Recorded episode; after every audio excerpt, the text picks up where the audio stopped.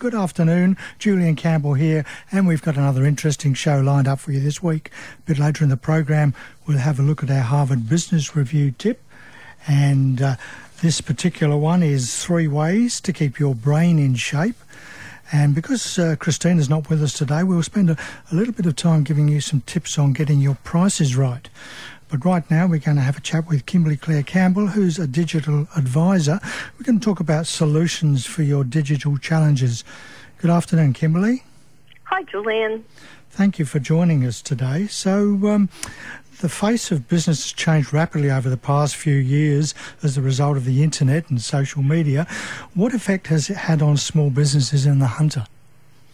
A recent survey of small businesses shown that throughout the Hunter Valley and on the Central Coast over the next 10 years, small businesses could be missing out on about $50,000 each oh. in lost profitability, which is huge. Mm. So some of the areas that are causing challenges, as we know, um, high-speed internet access. But the main challenges the survey picked up was a lack of digital expertise within the business and also a lack of digital support, so unbiased support for those business owners. So, what sort of problems have you seen? There's the Australian Bureau of Statistics announced recently that over 50% of small businesses don't have an online presence, so no website and no social media. So that's a huge thing for as people are now grabbing their mobile devices and getting online and researching what they're interested in for business purchases. So getting um, a website is a huge thing, but making it an interactive effort. So keeping it up to date, um, adding content regularly. So is Google a good place to start to get information about building these? Yes, uh, actually, I was told the other day that Google is the first business advisor a business goes to, which I had to have a little chuckle about. Um, the government, the federal government, has just announced a new initiative offering support to small business owners to develop their digital capabilities and implement digital digital strategies. Tongue twister there. Um, so initially, a digital advisor will um, do a digital needs assessment in the business, see where the business is really strong, and see where there needs to be education or support. So, so what sort of skills do you think businesses need to develop? So, if they've got a website, they need to be able to look at that website and make sure it's achieving its purpose. So, these days, with everybody acting so quickly and wants wanting instant rewards, you've got up to eight seconds to tell your visitor to your website exactly what you do. So you need to be really clear about the purpose of your website and that your message is getting across to your customers. Visuals are really important to help get that message across, and consistency in the design and the visuals and the language that you use in your website creates a strong brand awareness for your customer as well. You can also use your website as a data collection point. So having incentives or freebies and getting people to sign up for them is a great way to build a database. And of course, a call to action. What do you want your customer or potential customer to do when they're on your website? Purchase, or take the next journey with your business. So a call to action is vital.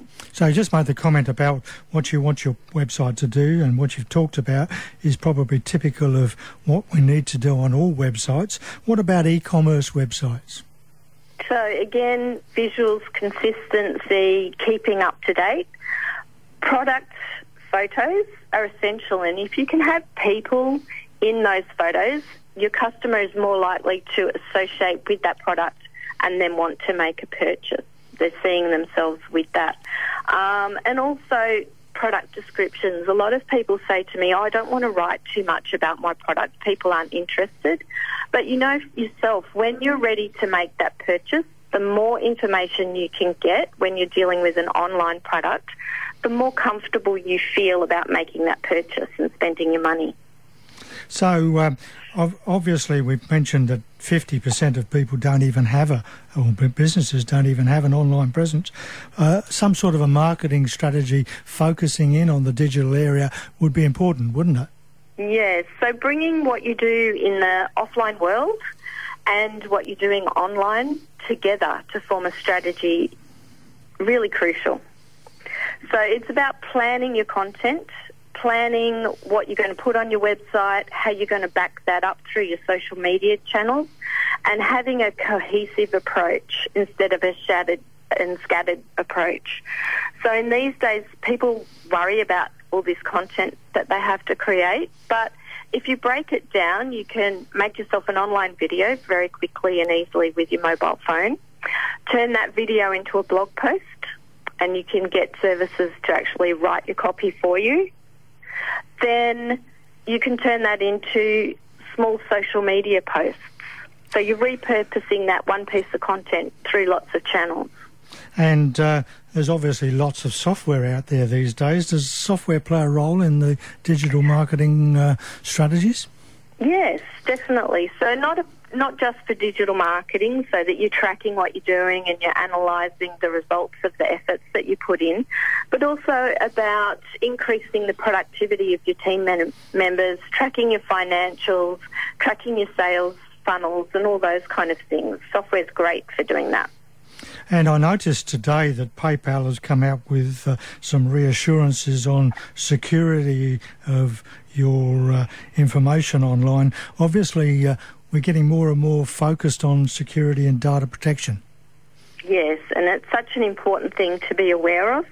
I'm amazed at how many businesses take a let's bury our head in the sand and hope nothing happens. But in Australia, we've got some great uh, privacy law. The Australian Privacy Act from 1988 covers clients and the use and protection of the data. And I'm sure that your your listeners have heard about the GDPR or the General Data Protection Regulation from the EU that came out this year. And it's important to make sure that we're covered for that too, just in case we have a European visitor. Even if you've got someone from Europe purchasing your product in Australia and you collect their data, you now have to have compliance with the GDPR. So having that in plain English so that everybody can understand is pretty essential and the way businesses are tending to go now, which is great. So although with the Australian Data Protection, or sorry, the Data Privacy Act, uh, you don't have to comply unless your turnover is over $3 million. We do recommend that you do put something in place just so you're protected and you are aware. So thinking about what type of data you collect from your clients and how it's used, even down to what third parties access that data. So if you're dealing with um, PayPal or some other shopping cart on your website, that's a third party collection point. Uh, and same with Google Analytics. If you're tracking your clients on your website, that's another third party that has access to private data. So you need to be aware of that and and handle that privacy with consciousness. So uh, you mentioned earlier uh, a federal government initiative. Obviously, it's going to be needed to get through all that you've mentioned. Uh, mm-hmm. What sort of businesses can access that program? So specifically for micro and small businesses with less than 20 employees. Uh, the business needs to have an, a current ABN or ACN, and we're specialising with people in the Newcastle area, the Hunter Valley, the whole of the Hunter Valley, Port Stephens, and the Central Coast. Great. Well, thanks very much for your time, Kimberly. We'll have a chat with you again another time. I look forward to it. Thank you, Julian. Thank you. Bye bye. Bye bye. Kimberly Claire Campbell there with uh, some valuable information on solutions for your digital challenges. If you want to know more, you can go to the website, which is Hunter Valley Hub huntervalleyhub.com.au. That's huntervalleyhub.com.au. And normally we'd pop over to Christina for a chat on innovation, but as, you heard last week, she's over in, in America for the next couple of weeks and going to come back to us with uh, plenty of valuable information. So I thought we would have a look at a subject that uh, I find a lot of businesses, small businesses particularly, struggle with. and that is their pricing. And uh, when we come to dreaming, which is a good subject to come in with, we often dream we would like more money, but maybe our pricing strategies are not right. So let's have a think about, or with a few tips about what we can do with our pricing. First of all, we need to be aware of the pricing band that uh, our particular business is focused on. So all businesses have a band we know, need to know what that band is. And the, the bottom of the band, of course, is uh, what you can charge and make a little bit of profit on. So, what's costing you to produce your product or service, plus a little bit of profit. And the top of the band is what people are prepared to pay, remembering that when we're in business, we've got the solution to somebody's problem. So if we're solving their problems, people are prepared to pay for it. How much are they prepared to pay? That's the top of the band. And then between that one and the and the bottom of the band is all the competition. There'll be people that in the competition that are very low and people that are very high. You really should be close to the top of the band. And once you get to the bottom of the band and try to lift your prices, it's very, very hard. So there's three pricing emotions that we need to overcome. The first pricing uh, emotion is your own price resistance. Often we think in our minds, nobody will pay us that much, or this is Newcastle, the Hunter, people won't pay those prices here. If we start to think that way, then we're right. People won't pay us that much. So the first pricing resistance is very, very important to overcome, and that is be comfortable with the prices that you are charging for. Then the second pricing resistance that we need to overcome is our customers' pricing resistance. And if customers say to us it's too expensive, how are we going to answer that particular question? Well, I think the answer comes into the way we present our products and services. Too many businesses, and particularly in the sales area, offer the features of the product or service, when in fact, if you look at it, people actually buy the benefit of the product or service. And a lot of people in sales and even the larger organisations, I see uh, people pushing the, the the features of the product rather than the benefit of the product. It's a simple way of testing whether you're talking about a feature of a benefit, because if you can say so what, then you're stating a feature. For example, you might say our lawnmowers are six inches wider than our competitors' lawnmowers. So what? When you buy lawnmowers from us, you can mow the lawn in half the time because they're six inches wider than our competitors.